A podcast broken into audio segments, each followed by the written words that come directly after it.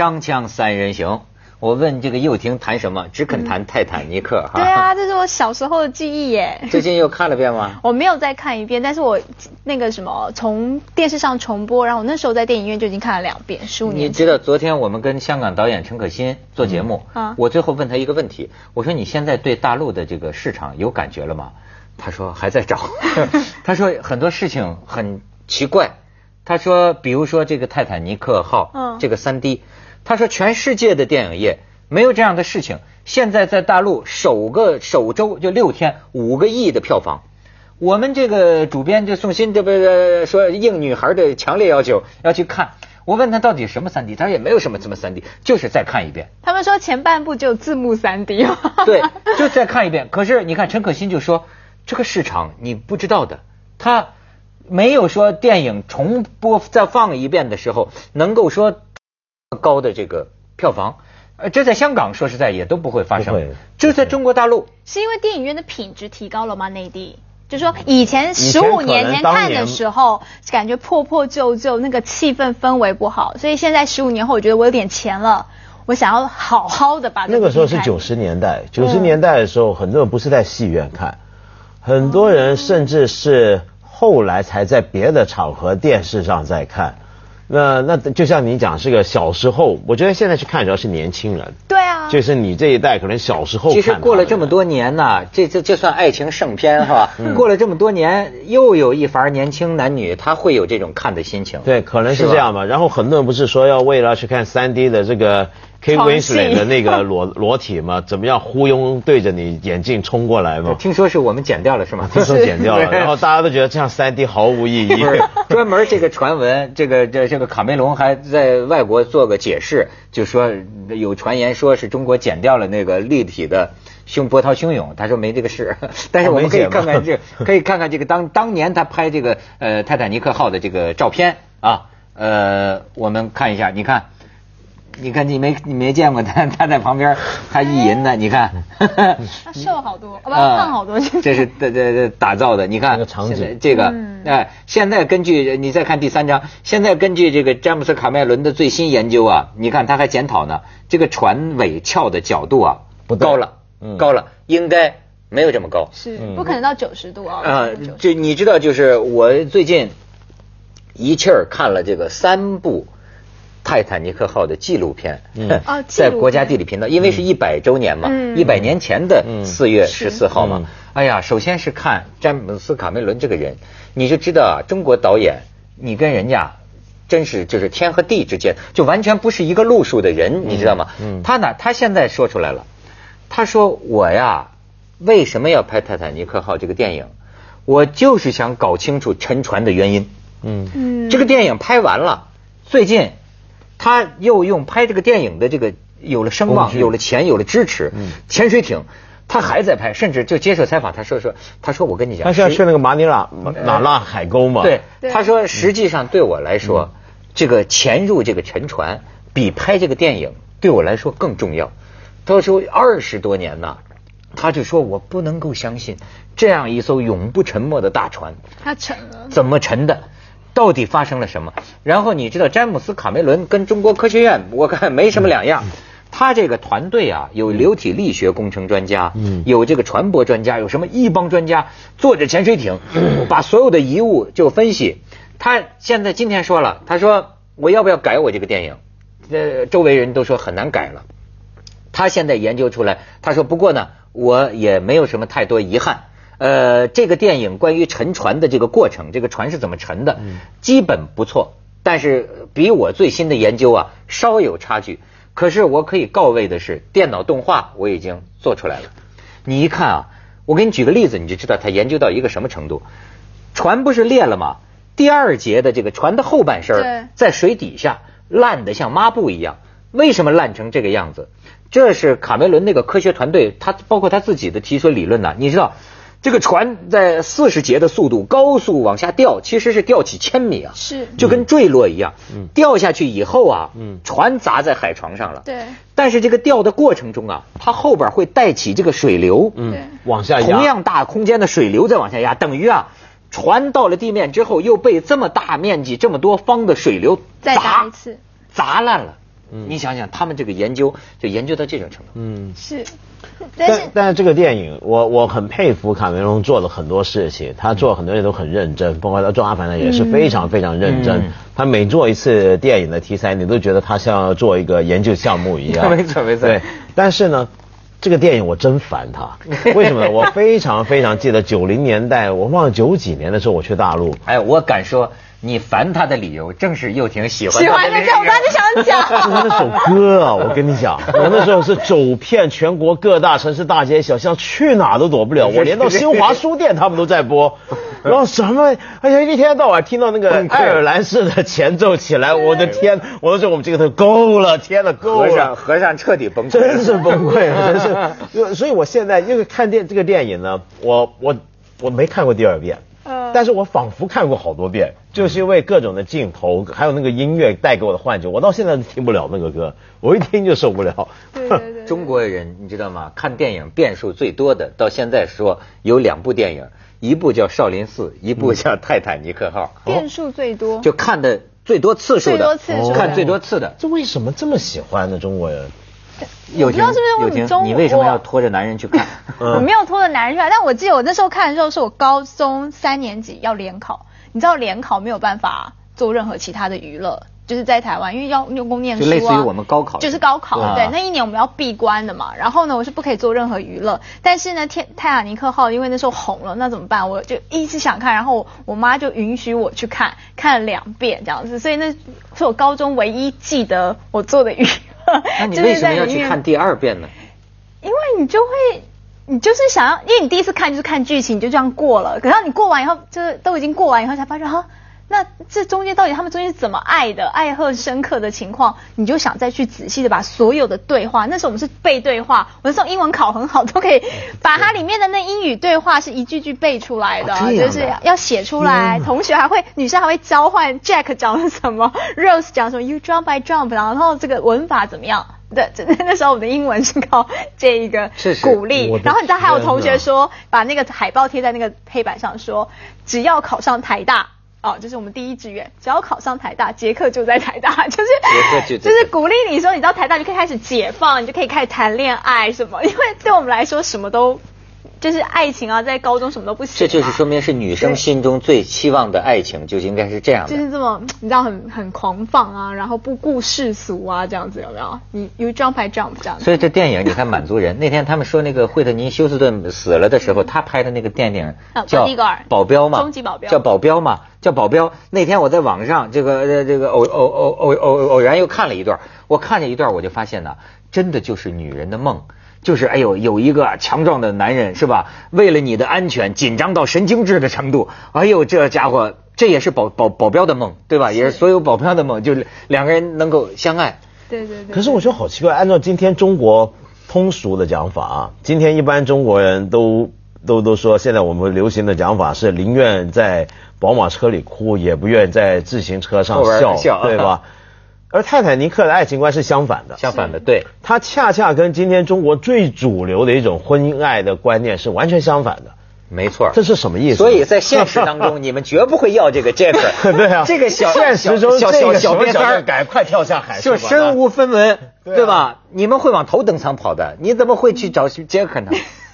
可是，所以你要相信你，就是还是相信真爱的嘛？你还是希望有这种。，所以就是因为其实，而且我跟你讲现所以我实生活想在戏院看嘛，这就是对完全而且现实生活中的 Jack 不会跟你 I jump I 就 you jump I jump 不会，这是重点。我现实中要是会呢，不会是跟他。如果是一个那个犀利哥，还不是那乞丐，你这个哎太假设性不是了，如果是一乞丐，又听真是一乞丐，一男乞丐，长得还挺帅也行。他说我愿意为了一他如果可以带给我 Rose 里面的快乐，你你你你你要你要跟他你很难说他他的意义，就是你可以看到这个在里面，它现在不是只是意义了。咱们再去广告，意义来了三人行广告之后见。有意义了。我们要不要谈其他问题？他说的对，这个泰坦尼克号也不光是这点事儿，爱情这点事儿这么简单。你知道詹姆斯卡梅伦他这个梦，他说研究二十多年，他说他到现在啊，这电影拍完了，他还一次次的潜入，他要搞清楚任何一个。最后他来了这么一段，他说呀，我是为什么要这么多人对他感兴趣？他就说泰坦尼克号当时被认为是永不沉没的大船嘛，对甚至关于这个断裂。初期这个委员会就是不肯做这个结论，尽管很多目击者说断了，因为初期的这个委员会还是相信这个科学科技的力量，说它是不会断裂的，对吗？就是不会永永不沉没，反映了人类科技当时的最高成就，基本上就跟今天的阿波罗登月卫星呃这个这个飞船一样，但是它沉了。所以卡梅伦说了一什么呢？他说：“我总是觉得这个泰坦尼克号啊，就像今天的人类世界。”嗯就是这里面也有头等舱、二等舱、三等舱，嗯而且也是人类目前今天对自己的科学相信到一个什么程度，我们无所不能。他说，但是而且这个惯性是如此之大，就像铁达尼号一样，无法转向。嗯尽管有些人都看到了冰山，嗯可是没法转向。我们都知道，我们的科学现在你就这么发展，原子弹、这种你。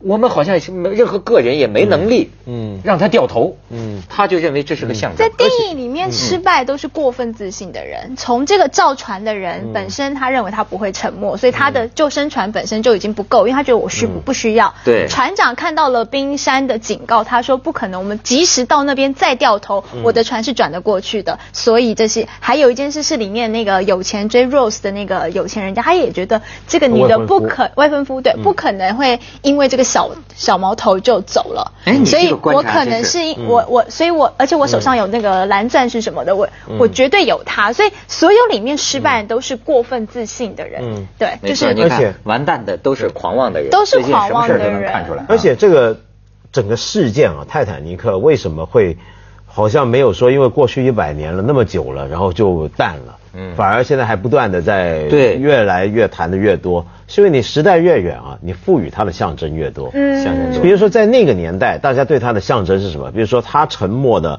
之后那十年，最多人谈的是泰坦尼克号的沉没代表大英帝国的衰落。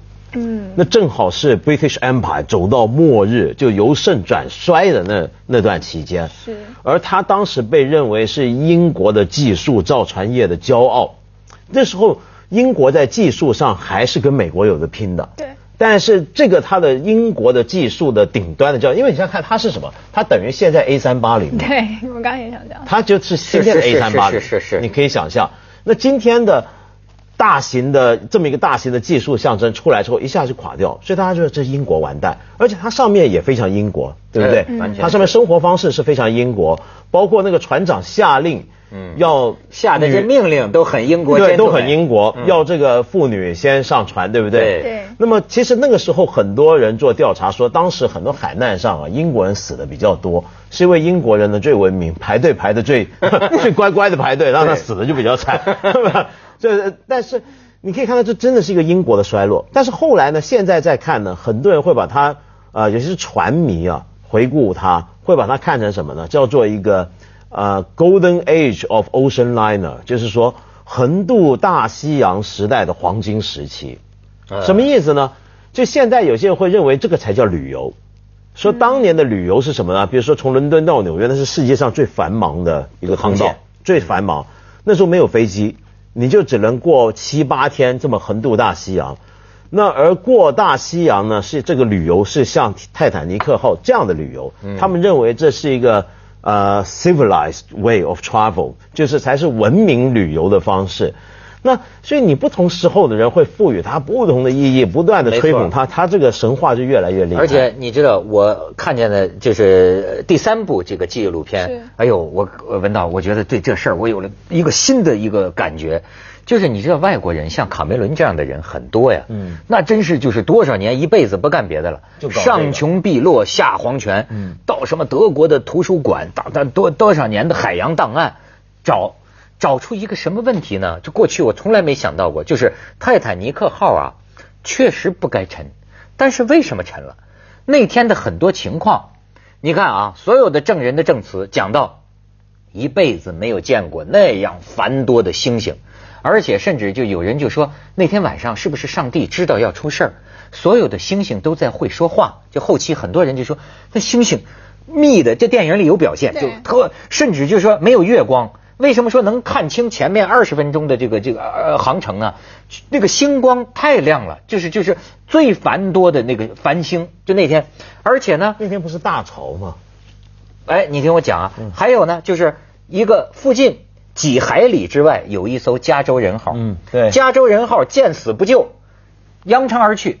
尽管都打了信号，但是呢，加州人号的这个船长八十多岁，一辈子受谴责，嗯。至死他都说，他说我望远镜里看见的绝对不是铁达尼号，铁达尼号什么样子我知道，不是他看见了一艘船，但他说那是个货船，那不那那不是泰坦尼克号，最最最最后就这么死去的。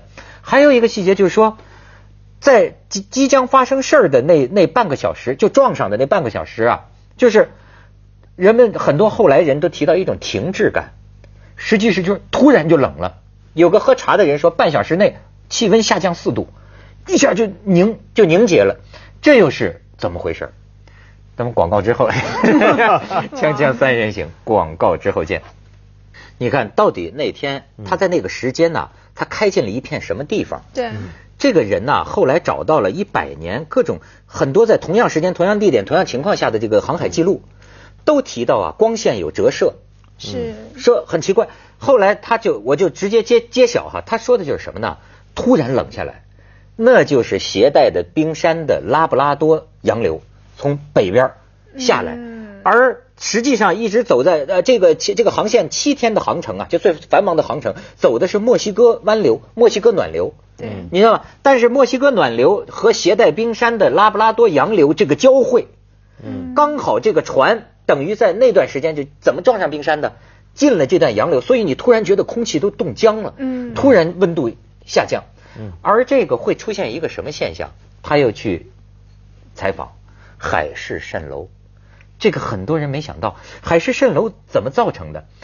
海水如果温度不同，洋流和温度不同，空气的密度就不同。嗯所有空气密度嗯不一样的地方会出现折射。对对对对然后那天晚上，很多船长，包括加州人号的船长都说，那天晚上的地平线很奇怪，好像海平面升高了，就天和地啊嗯分不清楚，这才能解释海市蜃楼了没错，为什么直到眼前才看见冰山呢？那天晚上的能见度，那个瞭望员能看到二十分钟远，好几个瞭望员看着前面的冰山，为什么看不见？这个冰山是突然就出现的，因为这个折射的关系。包括那个船长说，我看见了一艘船，但那绝不是铁达尼号。然后他就示范了世界上各个地方拍下的海市蜃楼，你一看都变形了。那个货船变成客轮，客轮变成小船，包括冰山变得很小很小，或者到眼前突然大。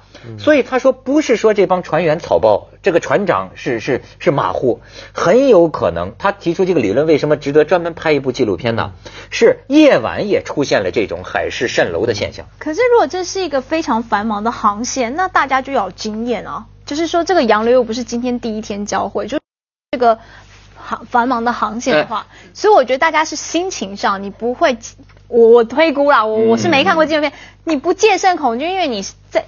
急着庆祝这一个算，然后你认为他不会沉默，所以你在上面你就很松懈，是很开心的嘛，在庆祝啊，或者是就是你对这个判断，当然我相信他也有呃科学上的一些误解，让你呃误误误左右了你的判断。啊那时候还没有但是同这个知识时间是不是说你的心情上也没有这么的认真了呢？就是很难讲，不然但海市蜃楼并不是一个那么永远的、规律的，在同一个地方对对对很非常偶然的它可以是非常偶然的。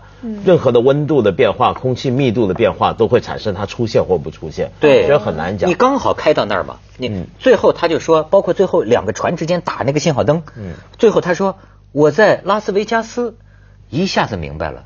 他说：“你看拉斯维加斯的一片夜晚一片灯火，为什么所有的灯都在闪烁？嗯，这就是那种那种折射，空气密度不同，折射造成的灯光闪烁，这样才会误认为那个发出的那个信号说我们船要沉了，快来。双方都误判，都是说好像看到信号灯，但是拿望远镜仔细一看呢，说这是星星在闪烁。嗯，嗯，有人说，就我今天在微博上看到有人恶搞，然后说如果铁泰坦尼克号、泰坦尼克在今年呃现在这个二十一世纪啊，它可能就不会沉了。呃然后原因是为什么？他说哦，因为那时候泰坦尼克这样子看看冰山哦这么大，所以它撞沉了。那现在冰山已经因为气地球暖化关系，它只剩这样，所以它可以转走。我觉得这也蛮蛮幽默的。我跟你说，你说这卡梅伦才有意思呢。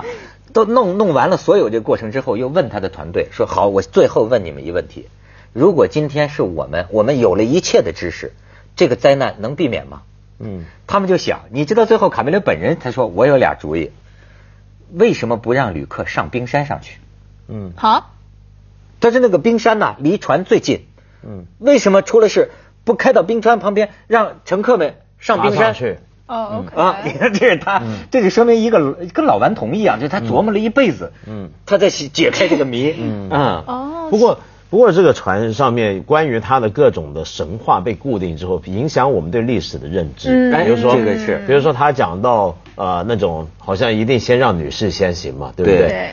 但其实现在有一些历史学家做研究发现，其实从那个年代到现在，死于海难的永远是女人。妇孺多于男人，最多对，因为男人实际是情况下是绝不相让的，所以那这是因为船长下令，有人拿着枪子，你们你们你们也就看看电影，我的自私，我就所有的对世界美好的幻想。接着下来为您播出《西安楼冠文明启示录》。